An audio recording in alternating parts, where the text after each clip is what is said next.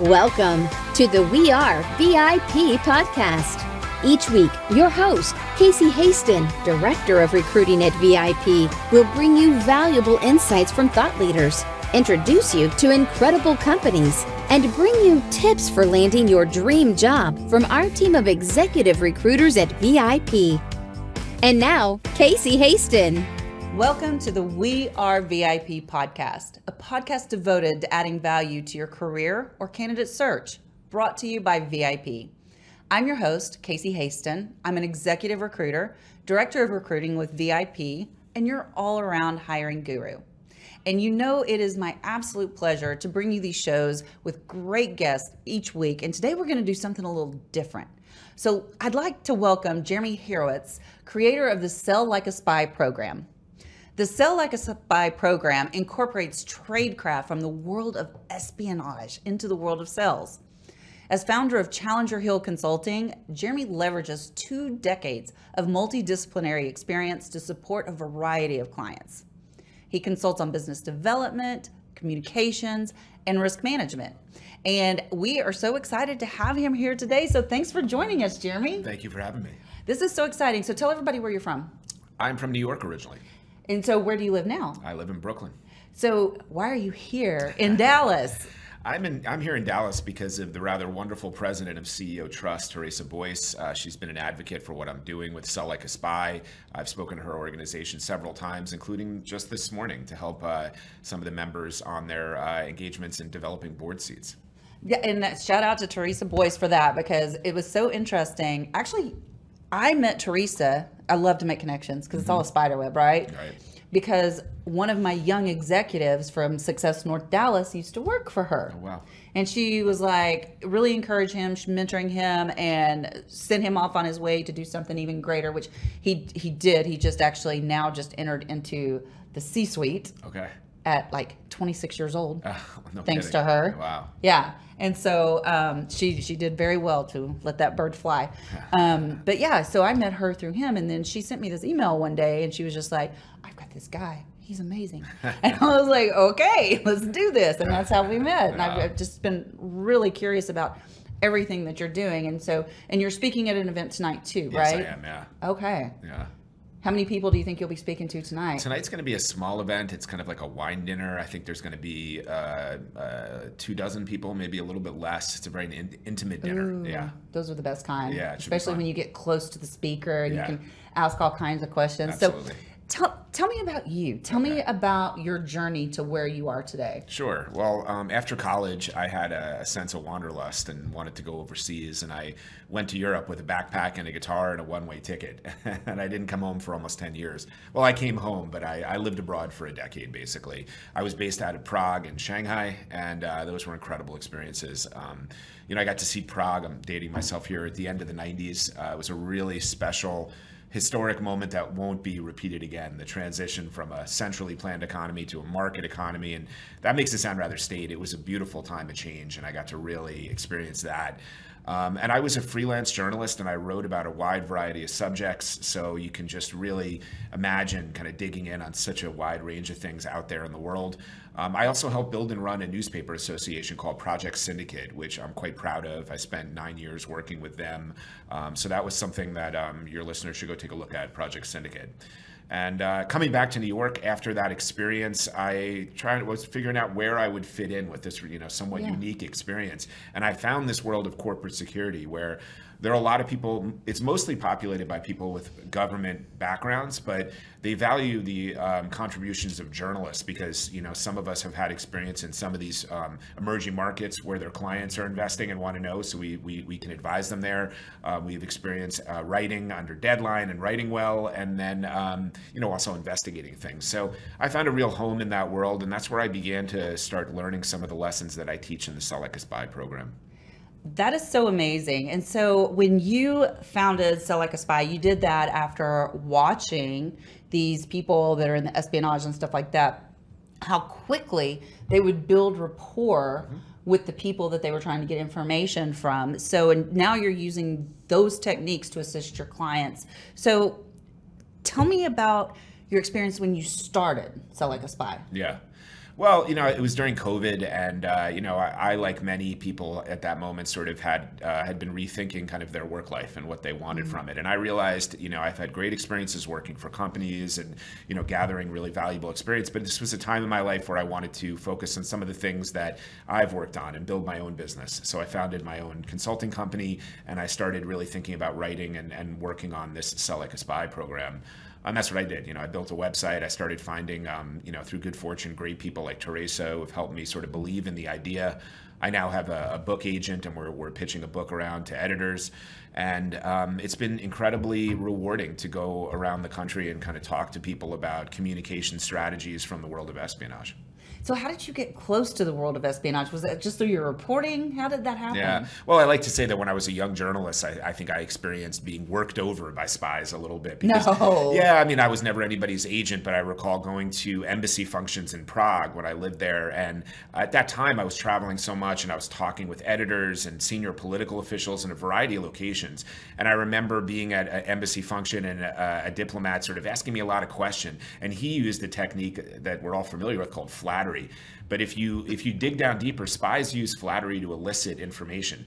Because in our culture, if you flatter somebody, they tend to be self-deprecating and they start explaining the source of their success. So flattery is a great way to learn about somebody when you don't necessarily want to ask questions that are so on the nose.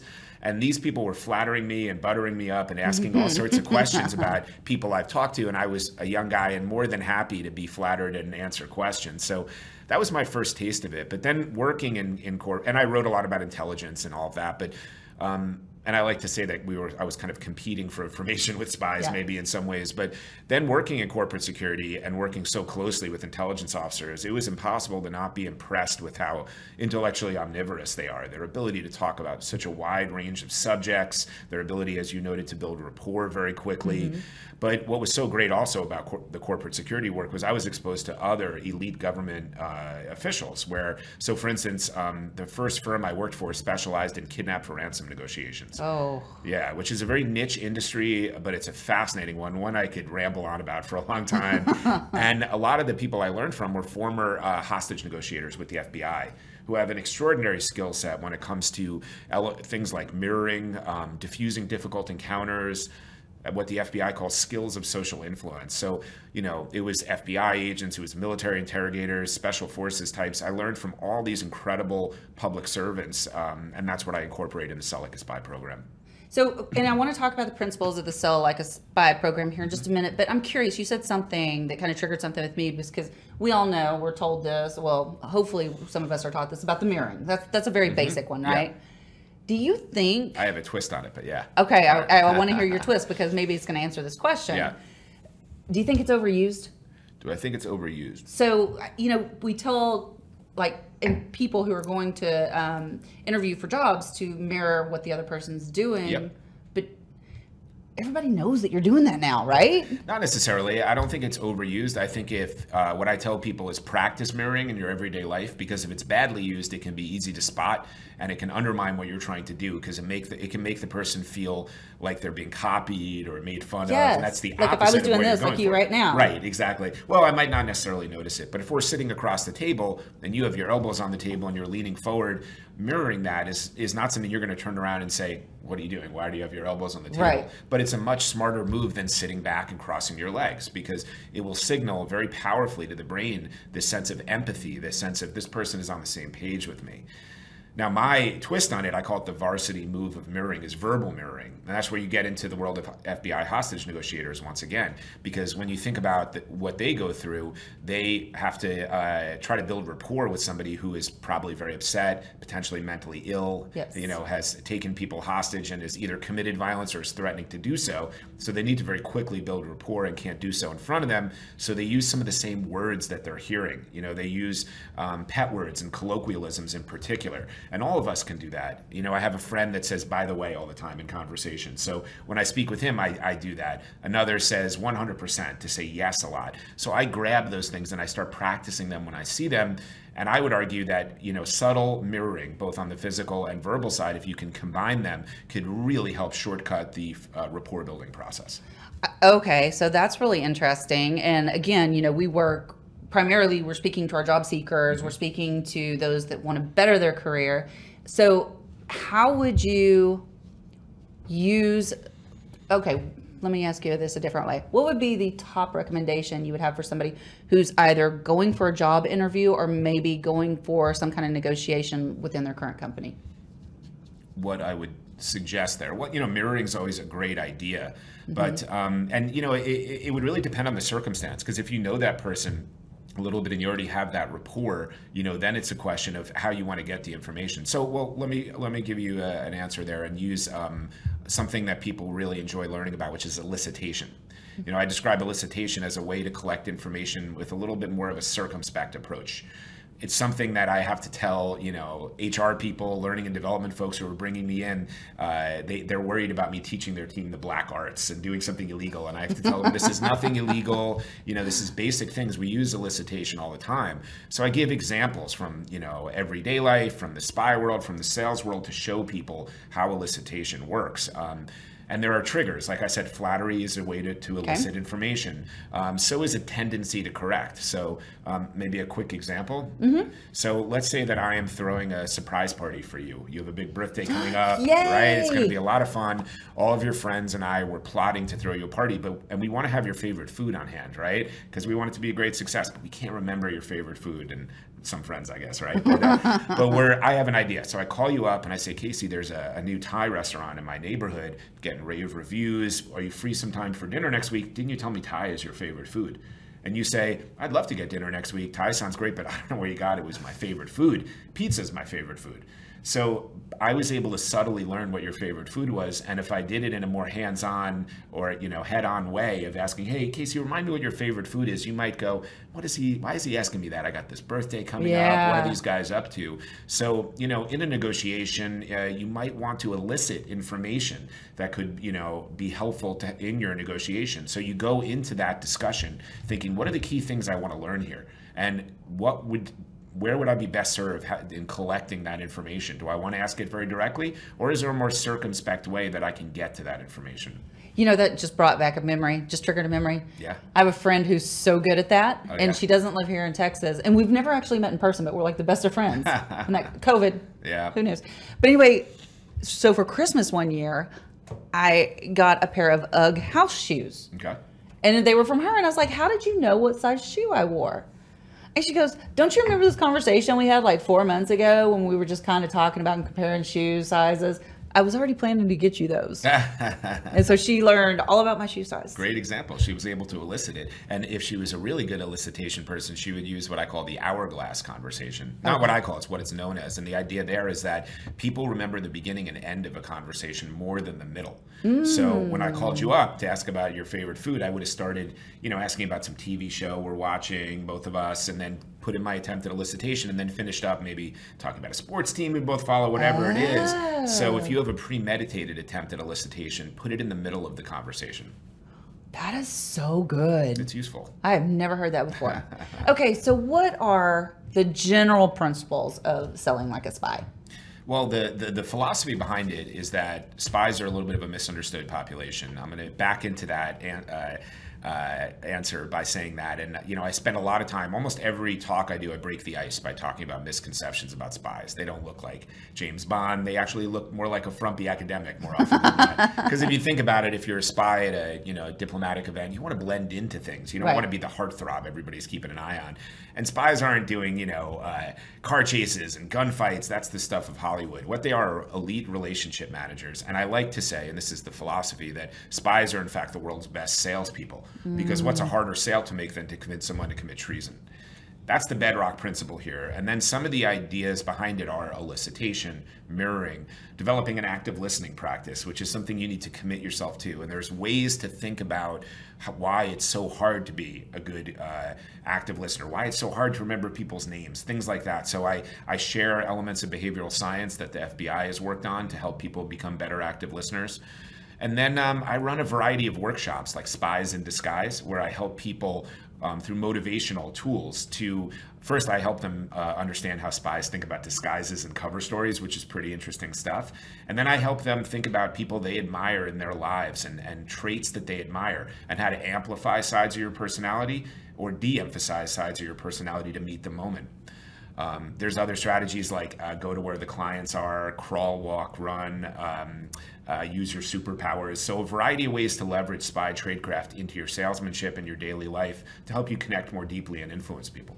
That is pretty cool. There's some areas of my life that I probably need to de emphasize in some conversations. Sometimes, yeah. Like, and that active listening thing, Yeah. I could probably use that. So spies in disguise. Yeah. I love that. I'm gonna. I think I'm gonna check that part out because Yeah, yeah, yeah. I, I need some help there. So, and I know you you use this to teach sales teams and salespeople, but I mean it can apply to anybody. You know, Mm-hmm. That's right. especially. And I love to take it back to like if you're going to get a job or something like that. But what are some common sales mistakes that you see people making that you try to help correct?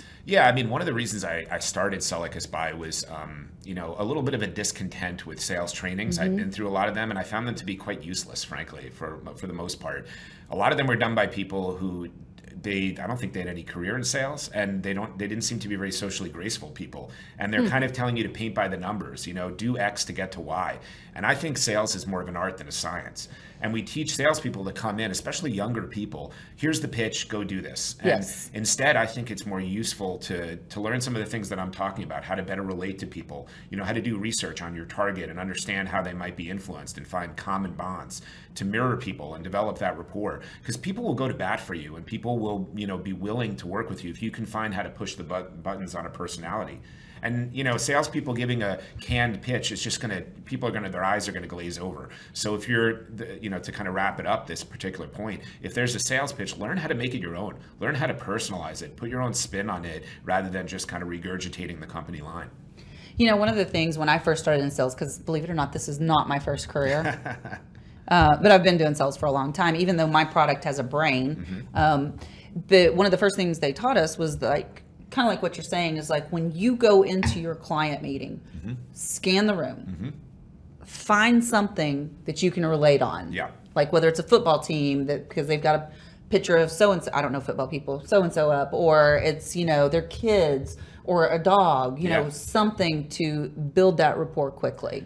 I'm so glad you mentioned that. Can I riff on that for a Yeah, second? So go. one of the things I like to talk about is the atmosphere and intangibles of any environment. So, you know, I like to talk about, I'll try to keep this brief, but you know, you're waiting in a conference room for your clients to come in and you know, you hear footsteps coming down the hall, but it's quite quiet. And then all of a sudden four conservatively dressed men walk in, the most cursory of greetings, they sit down and they start chatting with you right away about business, right? The other scenarios, you hear voices coming down the hall, shoes squeaking, laughter, mixed group of men and women come in and they start bantering with you, joking around.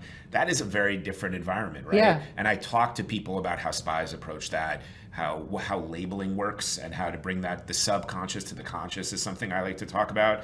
But I take it further, and I think it's where you were alluding to, and it was very savvy that you that you look for that because um, let's say I'm going on a sales pitch for a new prospect, and I walk into the office and it's very Spartan. There's not much in the reception area. I look into the rest of the office and it's just cubicles, no decoration. Well, that to me signals a value sell. That's an organization that seems to value budget, right? And they're going to want to hear about getting the best value in their product or service. Conversely, you know, I've been to a lot of hedge funds in New York working with them. You go to some of these hedge funds, 50th story overlooking Central Park, gorgeous artwork on the wall, beautiful interior design. Well, they're going to value a premium sell, you know, the, the best in class of any product or service. So I really like to point out, and I think, again, it was very savvy of you to, to think like that, to, you know, use the atmosphere and intangibles to help inform whether it's your sales pitch or just how you're going to relate to that person. I, I think that's brilliant. I don't think that I thought it through quite that deeply. You're on the right track, you know? no, that's Yeah. really good, and it makes a lot of sense, especially if you're in sales. So, um, you offer your Sell Like a Spy program through the Interfor Academy. Is that correct? both independently, and you can contact me through my website, and I'm always happy to do that. But yes, I'm a strategic advisor at Interfor International, a corporate intelligence firm with an amazing background and just you know a really really terrific company. And we recently started Interfor Academy, um, which is um, a speakers bureau of sorts, a kind of new kind of way to engage expertise. It's mostly individuals from the security world, um, uh, well, it's all from the security world, but mostly with a government background, and then people like myself who've never worked for the government but are in the security world as well. Um, and we all have a unique spin on things, and you, we can we're available to come in for you know keynote speeches at conferences, lunch and learns, you know offsites with teams, or very specific training. So we have some people that are former special forces members in the Israeli Defense Forces, and they can come and do some counter surveillance training at a partner meeting and Oof. great team building stuff, you know. Um, or we can have the former head of the CIA's counterterrorism center come in and talk about the ethics of spies, which is a super interesting subject. So there's a lot of cool ideas in Interfor Academy. I want to do it all. Yeah, I mean we, we think it's going to be a real interesting thing for companies. So, uh, but is it only for companies? I mean, could I individually attend? Uh, not really, probably. Oh. no, I don't know. I, oh. look, if there's if there's a public event, I'm speaking New York in New York next week at a um, at an event uh, for a group called the New York Alliance, and I'm allowed some guests there. I'd be happy to invite you if you were in New York. Um, but we, you know, uh, we're open minded, and if people contact us and it's some you know NGO or something that is uh, public service, I think we'd be open to it. Oh, you're going to have to get me more information on this because this kind of got sprung on me at the last minute before the interview. it's and fairly new. I, I, you know, I have companies all over contacting me all the time for different kinds of, um, you know, training and stuff like that. And this could definitely be something I'd add to the list. So I've got one more question for you. So as an sure. experienced sales leader yeah. and consultant, what is one piece of advice that you would want to share? Well, I think it comes back to um, having passions, having interests. Um, one of my if i can tell a quick story to, yeah. to make that real um, i when i talk about when i teach using your superpowers the idea is what are three subjects you can use as a go-to to have mm. a sharpened tool in your back pocket when you walk into that networking event or anything? And you know look you could be the biggest extrovert around but you walk into an event with 100 people you've never met before it can be intimidating. So i like to talk about having that kind of um, tool at your disposal. And one of those for me is baseball. It's been an enduring passion in my life. I'm a huge baseball nut to the exclusion of everything else. And uh, one time I was at an event. I'm a Yankees fan. I, I hope that's okay here in Texas. But, we'll see. Yeah, and we'll talk um, later. Uh, and uh, I saw somebody with a New York Yankees name tag. He worked on the security side. And I went up to him and I started talking with him, and he appreciated my interest in his work and my passion for the team he ultimately had me at the stadium, did gave me a tour. It was a really fantastic wow. day. But really, the big part of it was that he said, "Look, Jeremy, we're looking to hire a security consultant to come in and speak to the team about some of the risks that they face." Players are from some challenging countries in Latin America. They've been the focus of kidnapping, extortion, uh, blackmail, all sorts of things. So we had this incredible day where uh, myself and a colleague briefed the New York Yankees in their spring training, and it was the professional highlight of my career. Somewhere my dad is smiling right now as we describe that, but it also led to a revenue recurring, lucrative relationship with the world's most valuable sports franchise, and that was because I followed my passion and because I have this passion, right? So people sometimes over-index on their career and you know working their butt off, and they forget to be a human being and they forget to have passions and interests. So embrace your hobbies and have passions. Be an interesting person. Be somebody that somebody wants to spend time with. And hidden doors are going to open up in your career mm. should you have that. Wow. That was beautiful. I agree with everything you just said. So, oh, I we could talk all day. I'm sure. Unfortunately, we're gonna have to wrap up this podcast, but not before I ask you my VIP questions. Okay, let's do it. Okay, are, are you ready? I'm ready. All right, if you were chosen to be one of the first colonists on Mars, what three things or people would you take with you? Yeah, well, the top of the list has to be my wife because it would be lonely there on Mars, and she's the closest person to me and would help me pass the time. So that's an easy one. Secondly, would certainly uh, be my guitar because I'm a musician in my other life. One of the other kind of passions that open okay. doors for me and helps me connect with people, and that would also help pass lonely nights in that you know cold atmosphere of Mars. I would love to have the guitar. I wonder if the music would sound the same. I wonder too. That's okay, intriguing. Sorry. Now I now I want to go there. um, and then I think I'd bring a, a, journal because I'm a I'm a pretty consistent journaler, and I think it would be really interesting to have a record of life on Mars and sharing mm. my my thoughts and, and marking them down. I'm a consistent journaler too.